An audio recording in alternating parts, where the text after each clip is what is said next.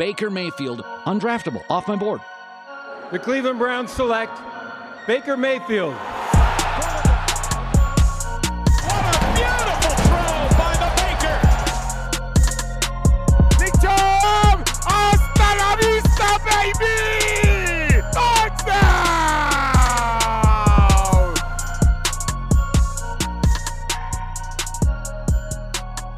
Welcome into the OBR Film Breakdown. I'm your host, Jake Burns. This is a part of the Blue Wire Podcast Network. We are talking about your Cleveland Browns and their opponent, specifically the Chicago Bears, with our crossover episode. But before we get to that show with Zach Pearson, we are going to talk real quick about the news and notes that came out for the Cleveland Browns today. Starting off with Odell Beckham being back, where Kevin Stefanski said, We'll see how he progresses this week, but I expect he'll be full go today at practice. The plan is to practice Wednesday, see how it goes that week. Or, sorry, see how it goes this week, but I'm not ruling him out. So, the week three timeline Brad Stainbrook has always talked about is in play, as it should be. Stefanski wasn't sure if Beckham would be on a pitch count if he plays against the Bears. We've got to be smart with any player coming off an injury. Got to be mindful of where the player is to make the decisions on a case by case basis specific to Odell. If he plays in the game, I can't tell you if there will be a pitch count or not. Those around him are quite excited, obviously. We're seeing, uh, as Baker Mayfield said, that's not my call to make. Like we've said, we've been here before. When he's ready to roll, it's a long year, and we'll have him uh, have the chance to welcome him back with open arms.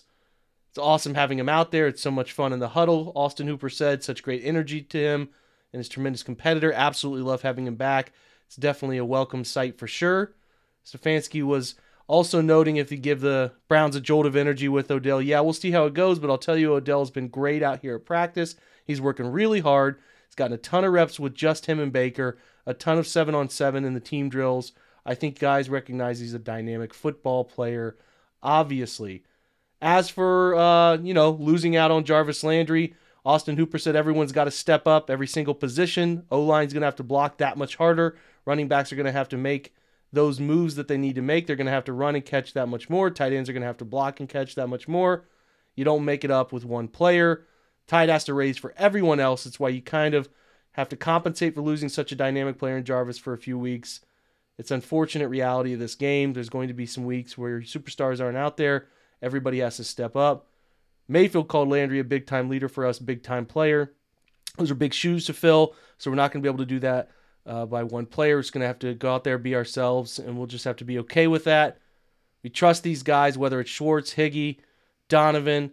We played quite a bit with those guys last year, obviously minus Schwartz. So it's trusting those guys and me going through my reads and finding those completions, continue to stay on the same page ahead of the chains. I think that's the way this offense works. Really cool uh, inside the NFL bit from Baker mic'd up where he's talking about that. Uh, you can find it on YouTube in the NFL for, for last week when they mic'd up players. And Bake's talking on the sideline about that. No miscommunications. I don't care if the Texans know exactly what we're running. We cannot miscommunicate. That's the most important thing. He went on to talk about uh, Higgins uh, had been Mayfield's go-to guy in 2018, but didn't catch a pass in the opener Kansas City and recorded two for 27. I don't think we're just. He said, "I don't think he was just practicing at Jarvis' position, so to be to be ready to fill in for him and step up. That takes a lot of communication from Higgins, a lot of reps experience on his part." Mayfield said. That's big time for him to be ready to go. It's obviously important. The Browns, another thing of note, injuries wise, Chris Hubbard, triceps, Jed Wills with the ankle, Takitaki with the hamstring, Tretter and the knee did not practice. Most of those guys should be fine. Jed seems to still be on course to play. We'll see what happens with Chris Hubbard this week. Takitaki's hammy might be a little more serious than we're being led on. Tretter is continually a knee injury guy, right? He is uh he's just going to be out there and perform so damn well on Sundays. He's just a trooper. He's a trooper. There were a lot of limited limited names at practice. Bitonio, Clowney, Conklin, JOK. Fully participating was Baker with the left shoulder, so he's okay. He said he's getting treatment on it. Malcolm Smith, full participant, and Schwartz. So the injury's nothing new really, which is great, other than Jarvis. Browns will wear their 75th anniversary jerseys at home, which is which is going to be fun. The all whites with the unique number shading. I think they'll wear the all black cleats for the most part with the two. Should be a really sharp look, especially facing Chicago's blue and whites. Uh, should be a fun game from a uniform aesthetic perspective. Other than that, it doesn't seem like there's much to note today. There's a little bit from Malcolm Smith about uh, being able to fill in at the last second last year when he talked about going out and playing for BJ Goodson last year we went out to play the Jets and we literally had like 12 hours before the game finding out.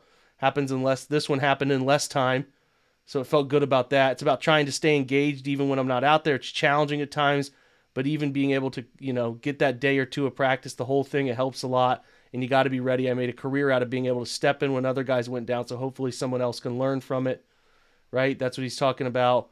Uh, that's what Walker's talking about when he was uh, addressing some of the situations with players being on COVID and being able to step up and play. You know, when when when people get hurt, right? That's uh, that's Malcolm Smith talking about when Anthony Walker got hurt. Sorry. So Smith obviously had his eight tackles, five solo, a much better game with that interception as well. So you do love to see that. Uh, Smith also noted, you know, he had to fight off Andre Roberts on that interception. I had it the whole time. I was trying to get up, but he had but I had it in my left hand, so I dove dove in and tried to tried to take it back. So it was a it was a struggle down there, but he did get credited with that interception, so it was a nice play. Uh, and it's good to see Malcolm be comfortable playing that mic and be in the green dot, all of that too. And yeah, he's right. He's been able to step up and play for people in, in big moments. You know, he's been around the league. He's been in the biggest of the big games, and they're fortunate to have Malcolm. I know he didn't play well week one, much better week two. For the Bears, people who are sidelined today. Jeremiah Attaochu. Oh man, Atachu. I don't know. I'm not great with that name. He's got a hamstring. Jimmy Graham, veteran rest. Akiem Hicks. Paying attention to that. Very good defensive tackle out with an illness. Also, Eddie Goldman limited with his knee. Tashaun Gipson, we all know Tashaun Gipson from Cleveland days, his hamstring, and then Darnell Mooney with a groin raw limited. Those are big, important names for the Bears, which you'll hear our guest talk about in just a moment. If you did happen to miss the OBR Twitch, which I did the Chalk Talk, which was myself on Baker, Kyle Murphy on the O line, and John Stephenson on defense. You can find that on the Twitch channel. It has about a week before it expires and is gone from the channel. We will be, put, be putting more things up on YouTube to help last longer. When we reach the next level with Twitch, we will get a longer window of operation for keeping things. But right now, we only get it for about a week. So, yeah, just just get in there and watch it before Sunday if you have the opportunity, the desire to do that, I should say. So, all right, we're going to do our behind enemy lines a little earlier this week. Uh, check out this interview I have here with Zach Pearson, who writes for, uh, the, you know, writes on the Chicago Bears. Uh, he will explain to you where you can find all of his work at the end. He does a great job there, part of the the 247 network, one of the few NFL sites that remain, and they do a really nice job at the Bear Report. So, again, let's get over to our interview now with Zach Pearson. We're driven by the search for better. But when it comes to hiring, the best way to search for a candidate isn't to search at all. Don't search match with Indeed.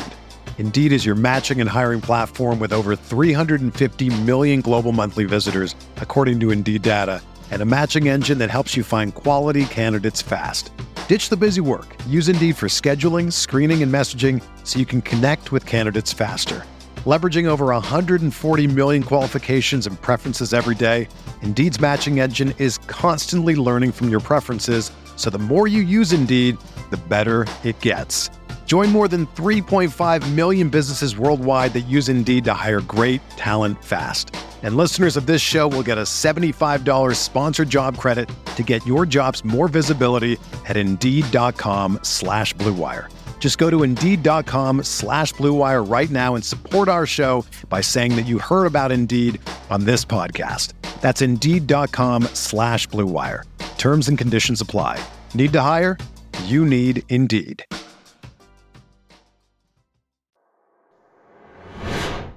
All right, pretty pumped to talk about an opponent that we haven't talked about in significant amount of time. Get those crossovers. It gets to be two, three years before you see a team. We got Zach Pearson on. Talk about the Bears. Zach, how are you?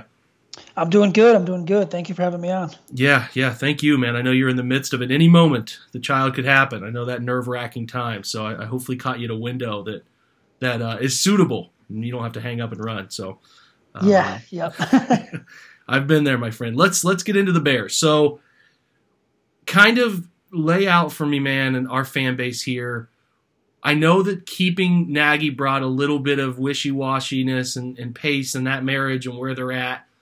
The Justin Fields pick, I think, was the right pick for what they're where what they're facing. I just kind of want to know what the Nagy experience has been like and the expectations you guys had heading into this year. And then once you talk about those expectations, feel free to touch on how the Bears are doing two games into the season.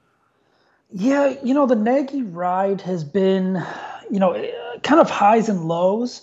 Um, when he first came in here in 2018, you know, he was the guy that was going to fix Mitch, Mitch, Trubisky and kind of take him to that next level in his game. Um, 2018 was fine. They had a dominant defense, um, 12 and 4, a missed field goal away from going to the NFC divisional round.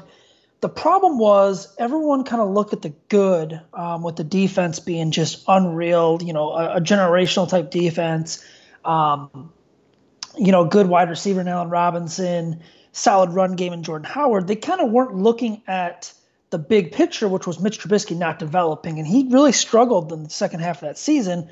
Going into 2019, he kind of just all fell apart. Um, he got benched late in the primetime game. And then into 2020, you know, they bring in Nick Foles and that was Matt Nagy's guy. It's the guy he picked to come in and compete. And now that move just looks like a complete disaster because they're paying Nick Foles a big cap hit to do nothing on this roster. And Matt Nagy's just kind of, you know, gone from being really high up to respected to a lot of people don't know if he's going to be around um, after this year, if it all kind of goes even more downhill. And it's just kind of been mainly with his offensive scheme. And what he wants to do with an offense just hasn't worked. Um, I, I, do think part of it is he hasn't had the quarterbacks to help him out. I mean, he went and picked Nick Foles, but there was kind of a rift between them two. Um, Trubisky just wasn't going to be what they thought he was in the number two overall pick.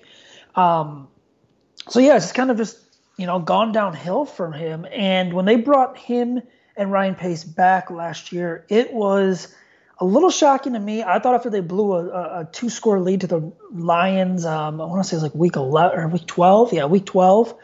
Um, I thought they were done. I thought there was no chance they're going to bring them back. And it was even kind of crazier during their end of year, you know, press conference. The Bears actually pointed to their six game losing streak in the middle of that season as a positive because of how they wound up winning three out of four or four out of five to end the year, saying that oh they could overcome these you know hurdles and blah blah blah. That was just crazy. Now I do think Ryan Pace and Matt Nagy bought themselves an extra year after this year, and that's Justin Fields. Uh, I think once they they knew they were going to get a chance to get Justin Fields, everything had to fall into their lap. Um, you know, you had to talk about the Eagles and the and the the Cowboys making a trade, the Giants trading back. Um, you know, Trey Lance going to San Francisco, teams passing up on quarterbacks for Justin Fields to fall in their lap. It bought him another year. Now, so far this year, it's kind of been, you know, a tale of two teams, and especially, you know, two offenses as well, because week one, their game plan against the Rams fit perfectly into what the Rams wanted to do. The Rams pretty much said, here, you can have everything in, in, in front of us. We're not giving you anything deep. And the Bears attempted one pass over 15 yards in that game, and it was picked off. It was the a play on the first drive in the end zone that Andy Dalton threw. Last week against Cincinnati, you know, Andy Dalton was sharp in his first drive, um, and they actually com- they attempted two passes over 15 yards on their first drive, completed a couple third downs. But then he got hurt on the second drive, came back out, couldn't really do much on the third drive. and they turned it over to Justin Fields. And I was talking to someone earlier in the week pretty much has kind of been the theme all off-season training camp for the Chicago Bears.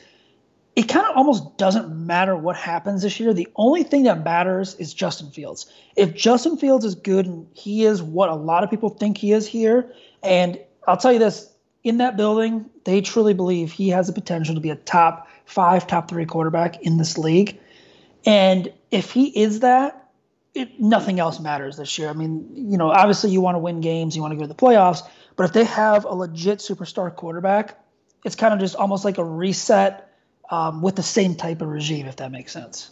Well, speaking of which, we just got news today that uh, Justin Fields is set to start. I think it's tied to Andy Dalton's health, as Matt Nagy talked about.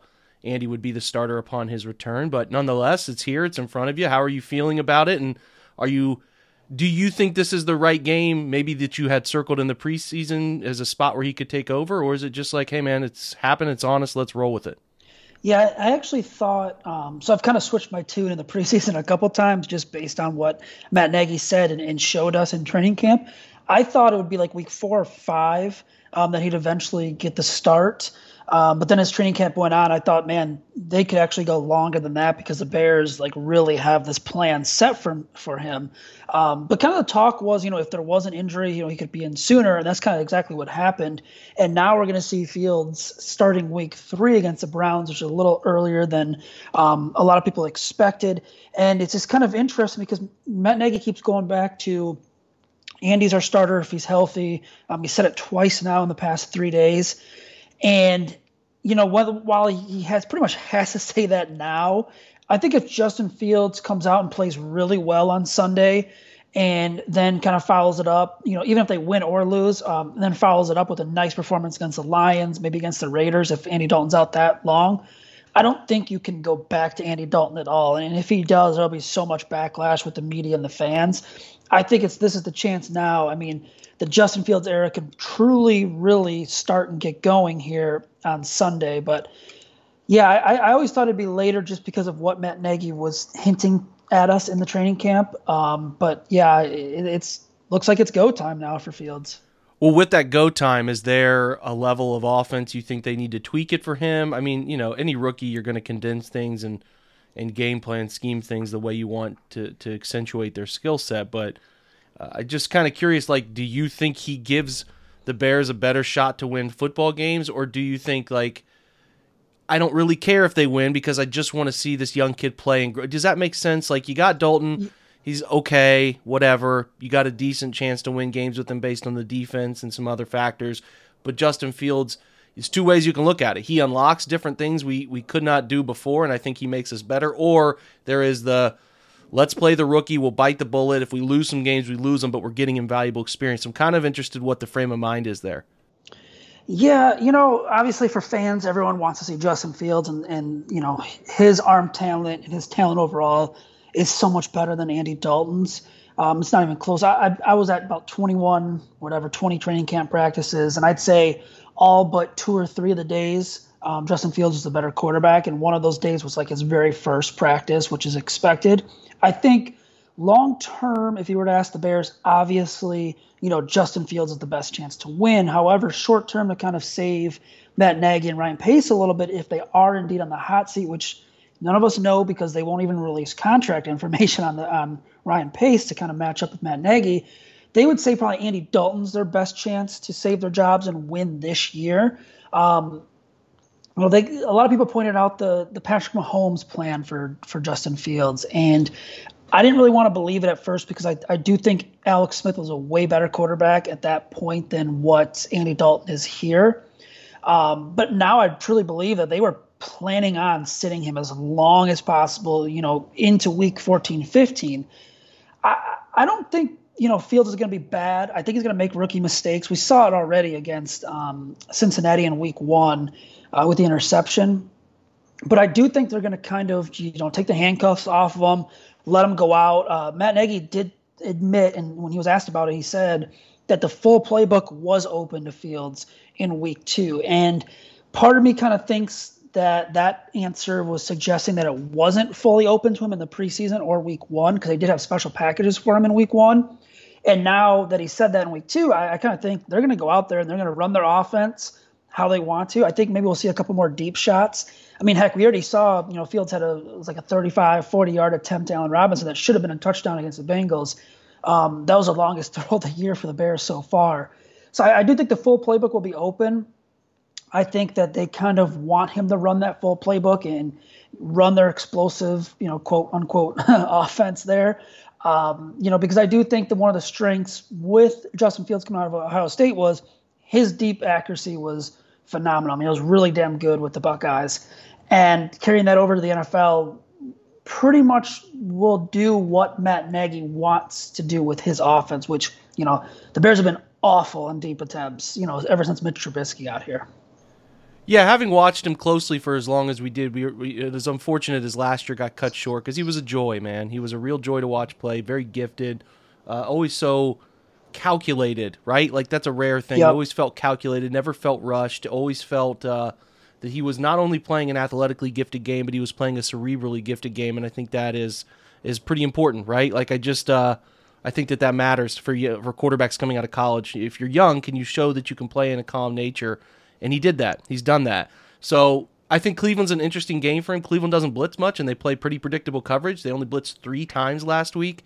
I don't know if that changes. It might change now that you get a young quarterback, but as far as like looking at a game on paper where it makes sense to throw this guy in there because what you see is pretty much what you get. You get some safety rotation, but you're not going to get a bunch of wild, crazy Kansas City, Baltimore uh, disguised coverages. You're just going to kind of get what they give you. So it's a, it's an interesting game for him. Let's talk about the offensive line because that will be the unit that'll probably make or break this thing. Got to protect the young man. They're struggling. Talk about why they're struggling and if there's a light at the end of the tunnel or it's a we're just going to have to try to get by this year and improve it next offseason. Yeah, you know, going into this offseason, you know, the offensive line was a big question mark. Um, obviously, you know, they signed Andy Dalton, the quarterbacks. They kind of answered one of the questions there, um, and then drafting Justin Fields. But you know, offensive line, they they just, you know, they've struggled for the past couple of years now with injuries. And last offseason or last season, they made a switch in um, Week 12 against Green Bay. I think it was where they pretty much, you know, moved a couple pieces. of Germain Ifedi out to the right tackle. Um, Sam Mustipher took over at center, and they actually played pretty well. Now, granted, they were going up against some, you know, pretty bad defenses. Minnesota was struggling. The Texans were struggling. Um, Jacksonville was a pretty bad defense last year. So part of that was just going up against bad defenses. But this year, you know, their plans kind of fell apart when second round pick Teven Jenkins – uh, suffered a back injury or you know aggra- re-aggravated that back injury. We still have no clue what went on because the Bears will not reveal that. Um, but yeah, they were really high on him, you know. And when they took him in the second round, they they had a first round grade on him. I mean, I think I even think Matt Nagy and Ryan Pace admitted that if Justin Fields wasn't there, they weren't going to trade up and they were going to take Teven Jenkins. So yeah, their offensive line is kind of just falling apart. You know, it, it, got to like week two or three of training camp before they even got you know, um, Ifedi back. They had to go out and sign uh, the ages wonder Jason Peters, a 39 year old left tackle who's had a hell of a career, probably a Hall of Fame career, but he's not what he was, you know, 10 years ago um, as a left tackle.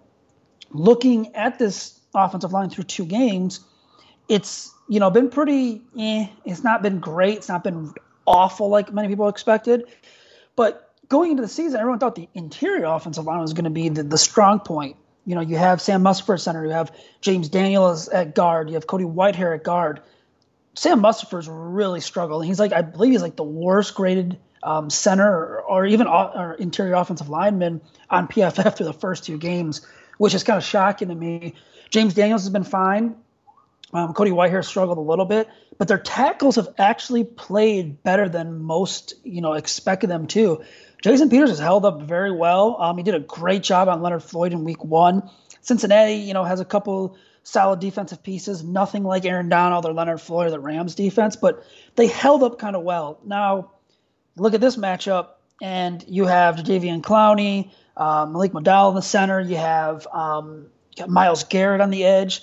This will be the Bears, you know, offensive line, another true test for them you're never going to really slow down Aaron Donald, so they, they kind of did a good job of that. Um, but this will be a bigger test because when you see you know Myles Garrett line up against Jason Peters, it's kind of going to be youth versus old, and can Jason Peters maybe use some of his experience because he's not you know the quickest or most agile anymore um, to kind of slow down this Browns um, pass pass rush. And if the Bears, if things start to fall apart, man, they might have to rely on Justin Fields to use his feet to to keep plays alive. And that's probably not what Matt Nagy really wants them to do in terms of his offense. But yeah, they're going to be tested. And, and if I'm a Bears fan, I probably wouldn't feel great about it right now, especially up the middle of Sam Mustipher.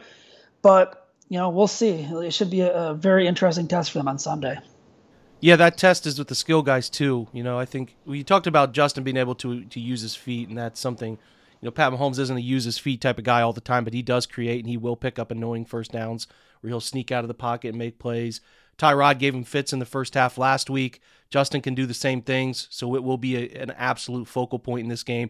Wide receivers: Allen Robinson, Darnell Mooney. You got still got the burner. Marquise Goodwin is still around the league, hanging around, making plays. Talk about the wide receivers: tight end Cole Kmet, you know, I, st- I still think that Jimmy Graham's still around, right? Like, what's the skill group look like? How are they playing right now? Yeah, so the, the two to really focus on is um, Allen Robinson and Darnell Mooney. And Allen Robinson is what he is. I, I, think he's a top 10 receiver. If not, he's right there, you know, top 12. Um, and he's going to be their primary target. He's off to kind of a slow start. He did have a touchdown catch on the first drive against the uh, Bengals, but then dropped, you know, a throw from Justin Fields that was right in the bucket for another long touchdown. But Mooney's the guy to kind of keep an eye on because he's someone that, you know, last year's wide receiver class in the NFL was absolutely loaded with talent. And he was a guy that kind of fell to the fifth round, and the Bears took him. And he was one of the better rookie wide receivers last year. Going into this year, all we heard was he's going to take the next step. He's going to be a guy that can, you know, turn turn um, his great rookie season into an even better sophomore season here um, in Chicago. And so far, he's off to a hot start. He doesn't have as many, you know, any touchdowns yet, but he's been targeted actually a lot more than Allen Robinson so far. And then looking, you know, outside of receiver, well, actually, we'll go into like the slot and everything. They they made an emphasis to actually add more speed to this offense, and they did that with Marquise Goodwin. They did that with Damiere Byrd.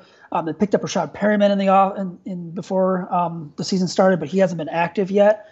They want speed on their offense. They want to take deep shots, and so far we haven't seen that um, from this offense yet. Maybe they try to test this Brown secondary. Um, you know, Denzel Ward's a pretty damn good corner, uh, but you know, will there be vulnerabilities and chances to attack the secondary? Kind of a wait and see. And in terms of tight ends, this is kind of the area where the Bears really need to put an emphasis on getting things going. Week one, um, Cole Kmet had a couple catches. Jimmy Graham had one catch on two targets. Uh, week two, Jimmy Graham only played on 22 snaps and had zero targets. And he's a guy that's pretty much carrying around a I think it's like $5.3 million cap hit plus dead money into next year. And he's a guy at this stage of his career, he's not going to block. And we saw that last week. Justin Fields had the corner turned. It was going to be a touchdown on a run. And Jimmy Graham just totally whiffed and really gave no effort on a block. And Fields was stopped. You just can't have that from a veteran tight end. And I understand what Graham's role is at this point of his career. He's not a guy that's going to go out and, and dominate anymore but he's a legit red zone threat. And Matt Nagy actually talked about this. He said, you know, he was asked about why aren't the tight ends getting involved, and kind of had a weird answer where he said something like, you know, the game plan kind of dictates everything, and we kind of scheme them um, into the game plan. Well, through the first two weeks, they haven't really been schemed into this game plan at all. So I'll be interested to see if the Bears try to, to find some matchups or mismatches with Cole Kmet and Jimmy Graham. But for now, it appears Cole Kmet's tight end one, and, and he's a guy they really are high on, but the production for either of them just you know it just hasn't been there so far. Yeah, it'll be interesting to see when they go 12 personnel how the Browns match it. For the most part, they played base against any uh, any 12 personnel, three backers. They'll put Takitaki on the field, but if they do get some, you know, if they do find themselves in 11, often, you know, if that's what Chicago's going to go with, the Browns have been getting real creative with personnel, some nickel, some dime. Uh, and they'll put Ronnie Harrison on tight ends and get, try to get creative there. We'll see if that stuff has an uptick. David Montgomery, the Browns have defended the run well. I mean, of all things, I think they're doing well. They're really shutting down run game approaches. But I think David Montgomery and, and, and Damien Williams present a nice challenge. Talk about what they're doing run game wise and if there's any uh, any positive strides in that department. Yeah, you know, uh, David Montgomery is obviously the guy that everyone talks about in the run game, and, and rightfully so. He had a really good game against the Rams. Um, yeah, but they really missed Tarik Cohen. You know, he's not even close to really being ready to go. Um, he suffered the knee injury. I think it was exactly a year ago last week against the Falcons in Week Three, and he just hasn't been able to return. I don't know if there was a setback. They would admit if there was a second surgery. Um, so they went out and got Damien Williams, who you know all offseason he, he had a pretty good you know um, camp, training camp, and mini camp. He was catching passes out of the backfield, being used a lot in the run game he struggled a bit to kind of find his role, but David Montgomery's just been, you know, better than advertised. And he, you know, in order for the Bears, I think, to win this game and, and make things comfortable for Justin Fields, I'd like to see them go a little more to the run early and often. Uh, Montgomery, you know, had I want to say it was over 100 yards in the second or third quarter against the Rams, and they kind of went away from the run in Week One. Week Two, he only had uh, like 59 rushing yards and they kind of went away from the run again. They just couldn't get any rhythm going in offense. So when he's struggling, it kind of feels like that offense as a whole um, struggles, whether that's Matt Nagy going away from the run or maybe David Montgomery just not finding the holes. But Montgomery, you know, put an emphasis this offseason on getting faster, and he, he even said learning to run again. And I talked to his coach, his speed coach that he worked with, um, that's not affiliated with the Bears, and – he kind of broke down that you know David was kind of laboring a little too much with his run style, and they kind of tweaked some things. Um, he wouldn't exactly reveal what it was, but he did mention that you know he clocked Montgomery getting faster significantly, and we did see that a little bit here um, so far this season, picking up big chunks on the ground. I really think the Bears are going to have to rely on this run game uh, against the Browns defense and, and make you know put Justin Fields in good situations. And by doing that, you know, a quarterback's best friend is the run game. So I w- I wouldn't be shocked if they went to that early and often. Yeah, we're quite familiar with that in Cleveland. It's a it's a huge anchor of what they oh, do. Oh, yeah. And man, it's a clash of the Titans this week. You know, Chicago brings in Robert Quinn, Khalil Mack, uh, Eddie Goldman, Keem Hicks. It's it's the it's the I would say as far as a collective group of front players, it's as good as it gets against Cleveland's as good as it gets. You know, so it is going to be the focal point for me in terms of good on good is how the Browns are able to run against the against the box of Chicago because I would imagine anytime opposing coaches are looking at Cleveland, they say, we got to figure out how we stop 24 27 and make Baker throw to beat us, which he can, but that's just like the preferred route. I mean, because obviously, I mean, Odell's back this week. That could help uh, some things in terms of finding open windows, but it all th- radiates for Cleveland through the run game. Talk about, you know, Roquan Smith mixed in there too. I know last week the, the metrics were really strong, man. I know that I think if I'm checking this thing right, there were three interceptions, a fumble recovery, obviously a forced fumble, four sacks, six tackles for loss, nine quarterback hits, eight passes defended. That's that's pretty damn impressive. Now I know that the Rams game week one didn't go as well, but they present a unique challenge in and of themselves with McVay. It's still a really good defense. I know you talked about that 20 what was it 2019 team and, and it was thriving on defense. And I know the names are a bit older, but they're still pretty good, right?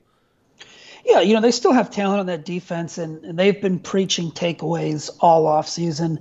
They didn't have any in week one. They had four last week, and those numbers sounded about right, what you said. Um, they actually had a string. Joe Burrow threw three straight interceptions on three consecutive passing attempts. Oh boy! Yeah, one of them was a pick six to Roquan, and the but the struggles for the Bears were they got the other two. They only scored three points off of those other two, which you know that just can't happen. That that, that 2018 team when they were getting turnovers, the offense was scoring or they were bringing them back themselves. So yeah, this is going to be a, a tough test for the Bears defense because I've seen them in the past shut down running attacks. You know, they go against Dalvin Cook twice a year. They went against you know Aaron Jones and Jamaal Williams. Um, twice a year, a couple years ago. They still have to go against Aaron, uh, Aaron Jones. They've gone against D'Andre Swift. Um, you know, we've seen them take on, you know, Ezekiel Elliott, running backs like that. They haven't really seen a rushing attack like Cleveland's yet. And, you know, in my limited time watching the Browns, you know, Chubb and, and Hunt are two different backs in my eyes. And it kind of feels like Cleveland, you know, you can correct me if I'm wrong. It kind of feels like Cleveland has like the approach of like it's almost like a boxing match, you know, jab jab, and then boom, they're gonna just hit you in the mouth with with a knockout punch. Yeah, they call that a counter, right? Like that's what yeah. Cleveland does. They'll zone you, zone you, and then they'll run gap schemes at you, power counter, pin pull. They'll get real crazy. They are labeled a, a team that will run zone, but they they run more gap stuff, man. And that's where the Bears could be in trouble because we don't know the status of Eddie Goldman just yet. He's missed the first two weeks of the season. And if he's healthy and he plays, I'd feel a little more confident about the Bears being able to stop the run, not too much. If he doesn't play, they might have a hard time stopping the run. When he went out um, a couple years ago, and Akiem Hicks got hurt a couple years ago, and even last year when Eddie Goldman was was out for the entire season, early on, and if you want to go back and look at the Atlanta tape, so say Atlanta and Detroit with the ageless Adrian Peterson, they ran right up the gut on the Bears, right up the middle, and they were gashing them five, six yard gains, just wearing them down. Um, and that's what I kind of think, you know, Cleveland will do with, with Chubb and then kind of maybe bring in almost, you know, a home run hitter type play with, with Kareem Hunt, uh, you know, kind of pick, change the pace up a little bit and, and kind of keep the Bears on their toes. I, I am just worried for the Bears about stopping the run. They pride themselves on stopping the run. You'll see them mix in a couple um, different looks. You'll have Akiem Hicks at the nose. You'll have Bilal Nichols at the nose. Um, Angelo Blackson's played well. Mario Edwards is coming back this week. They have a bunch of guys that can kind of do different things on their line with different techniques. Um, but they just, like I said, they haven't seen a rushing attack like this. And when they're missing Eddie Goldman and they're kind of, you know, not matching what the, the Browns are doing in terms of formations, they could get gashed up the middle. Um, they might get gashed to the outside as well. Robert Quinn's really um, struggled at times setting the edge. And it's just going to be kind of, you know, in my eyes, a matchup. Can Sean Desai scheme a good defense? Can he, you know, confuse the Browns offense, especially on blitzes or, or run blitzes, stuff like that? It's it's just it's going to be a really tough test for them on Sunday. Yeah, I thought the Texans did a really nice job of moving people up front, slanting uh, guys, displacing different gaps that maybe you weren't expecting. You're lined up in a 3 mm-hmm. you shoot back to the A gap. Maybe that's not what you're expecting as a guard. You overextend and a play gets blown up. Cleveland wasn't sharp in run game last week. They still ran the ball for 150 yards, but I'm telling you, they weren't sharp. They they were missing assignments. They had, I think, three or four negative plays, which is super rare for them. But at any given moment, they click. It clicks the way they can get it to click, and you hand the ball to 24, and he's gone 30 yards. I mean, he's just that special. And then you mix in Kareem, who I consider to be as good as he's ever been. Downhill running the football is an unbelievable counterpunch. So you, you really could play, you know, if, if they run the ball 30 times, Zack, and, and you, you play 25 of them, fantastic, but you don't the other five, you look up and Cleveland's got 130 rushing yards. Yep. So that's the yep. challenge. Talking about the secondary, because how they can try to, to tease Baker into some bad decisions will be something that I, I'll watch it every week, but – I think the pressure will be there from them. I mean, the, the names uh, tell the story, right? And the stats last week, I don't think the Bengals are anywhere near offensive talent wise. Cleveland is, but they they the numbers don't lie, and they're still getting pressure. And Khalil Mack is still Khalil Mack, so on and so forth. But talk about Jaylon Johnson because the secondary is some similar names, right? Tashaun Gipson, Eddie yep. Jackson. I mean, we all know Gibson from his Cleveland days. Eddie Jackson still a damn good safety in the NFL. But the corner that seems to be turning the corner because there's this whole conversation about Fuller leaving and the Chicago secondary is a disaster. You know, talk about the corners, but I mean, Jaylon Johnson's the guy that's becoming. It's two weeks here, but he had a pretty solid year last year, and he's turning into something special, right? Yeah, I mean, he's a guy. You know, there's a lot of questions about this Bears defense, and he was the guy that you know I think he had the most pressure on him just because they essentially said, okay, we're going to have to release Kyle Fuller for for essentially nothing. They didn't get anything back from, him, and we're going to throw Jaylon Johnson into that top defensive back role. And you know, Johnson he got hurt at, at um, Utah, which is kind of a reason why he fell to the second round. I don't think if he suffered an injury, he would have fallen to the second round. I think he was a first round talent. But last year he couldn't stay healthy either. He missed, uh, I want to say, like the final four or five games down the stretch, including the playoff game. And there was concerns, you know, can he take that next step? Through the first two games, he's been fantastic. I think he's uh, Pro Football Focus's highest graded uh, defensive back in in the first two games, which is, you know, pretty damn good. He's only given up like 89 receiving yards in two games, and um, a big chunk of those were uh, given to him on a blown coverage that I don't think he had anything to do with against the Rams. It looked like that was more on the nickel and uh, Tashaun Gipson. So that number is even lower. Um, his pass coverage grade in Pro Football Focus is up to like I think it's like 83, which is fantastic. He's been really damn good this year, and he's been a guy that they needed him to take that next step. And he plays with a lot of confidence. Last year he didn't have an interception. He, he put an emphasis on, on getting takeaways this year. He made a nice uh, a nice play on a route um, you know, Joe Burrow's looking as kind of an out route, and he was staring down his receiver. Johnson broke on it, picked him off, and, and, it was just a fantastic play. That was a play he wouldn't make last year, and he got his hands on the ball, caught it. Last year, he probably would have dropped it or just you know had a pass, you know, batted down, something like that. He's been really good. Um, the the tale of the secondary for the Bears has been, you know, week one, three blown coverages that led to three touchdowns for the Rams. That was the difference in the game. They looked awful in week one. Um, and, and it was just kind of unlike them, unlike two veterans in Gipson and Jackson to have blown coverages like that. Week two, they were a lot better. Eddie Jackson forced a takeaway on a, on a fumble, and uh, Gipson was pretty stout in coverage and run support. The weakness here, if the Browns are looking to expose something, that nickel cornerback spot for the Bears is a total mess right now. They've had two different players start in, in these two games, and the battle is still continuing on. Marqui Christian was really bad in week one against the Rams. Duke Shelley was really bad in week two against the Bengals. And they just they cannot find a solution there and they're in trouble. And thankfully for the Bears, Jarvis Landry is not playing this week. Um, otherwise, it could I would have bet pretty much all of Jarvis Landry's props um, if he was playing. That's how bad the Bears, you know, nickel spot's been. And then opposite of Jaylon Johnson, Kindle Vildor's a player He'll flash. Um, a really good open field tackler, aggressive. He'll try to make plays on the ball, but sometimes he gets a little too over aggressive, um, jumps the route a little too early. You know, maybe is fooled by a, an inside move and then the receiver goes to the outside, things like that. Uh, if Cleveland's looking to kind of expose the Bears, I, I, would look at that slot position and that and that other defensive back position opposite of uh, Jaylon Johnson.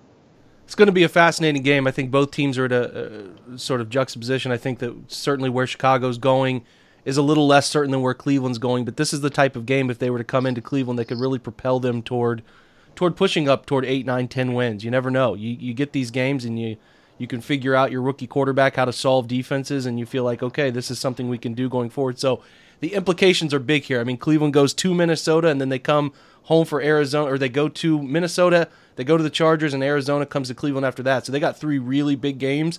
There's not a doubt in my mind that they would love to get this second win right here. So I don't think, you know, like I thought last week, Cleveland kind of just played through the motions against the Texans, not a team that you get excited for. Chicago starting Justin Fields, it's going to be all eyes on this game for Cleveland. I think obviously Chicago's got a ton of anticipation about this one too. Like I said, could launch them into the a, a good part of their season with great vibes. So should be a ton of fun, man. Should be a great game, Zack. I know my fan base, these listeners really appreciate all your insights on the roster. Uh, tell everybody where they can find you before you go. Yeah, for sure. No, thank you for having me on. I, really appreciate it. Um, you can follow uh, the Bear Report on Twitter. It's just Bear Report. Um, you can follow me on Twitter. It's at Zack Z A C K underscore Pearson. And uh, you can read my work on bearreport.com, also part of 24 7 Sports. Um, yeah, I'm, I'm, looking forward. This will be a fun game uh, to watch on Sunday. I'm hope I was planning a trip to go down to Cleveland and, and catch the game, but uh, I cannot at the moment. So um, unfortunately not. But yeah, it'll be it should be a good game, and uh, you know, best of luck to the Browns the rest of the season. Likewise, man. Likewise, everything up your way, and uh, hopefully things turn out well with the upcoming big event. We appreciate your time, Zack. Yeah, thank you. I appreciate it, man. Big thank you to Zack for joining us on this show. Always appreciate when we get the time of somebody who covers another team that will take a half hour to come talk to us about that team. I do it for other podcasts, but again, you need to thank those who take the time because I have seen on Twitter some people try to charge for podcast appearance, which is wild. Anyway, now that you know everything about the Bears, you should feel pretty good about what's coming from Chicago this weekend. We will have a podcast tomorrow with John Colosimo where we talk about our weekly opponent and around the AFC North. We'll talk about how the Browns beat the Bears. Should be a great time. Everybody make sure you check that out. Continue to check out the OBR Twitch where we had not the same old Browns last night, and then tonight we will have the OBR Weekly. So continue supporting us if you can. It is always appreciated. Thanks for listening to this podcast. I'll check back in on Friday as usual. Until then, go Browns.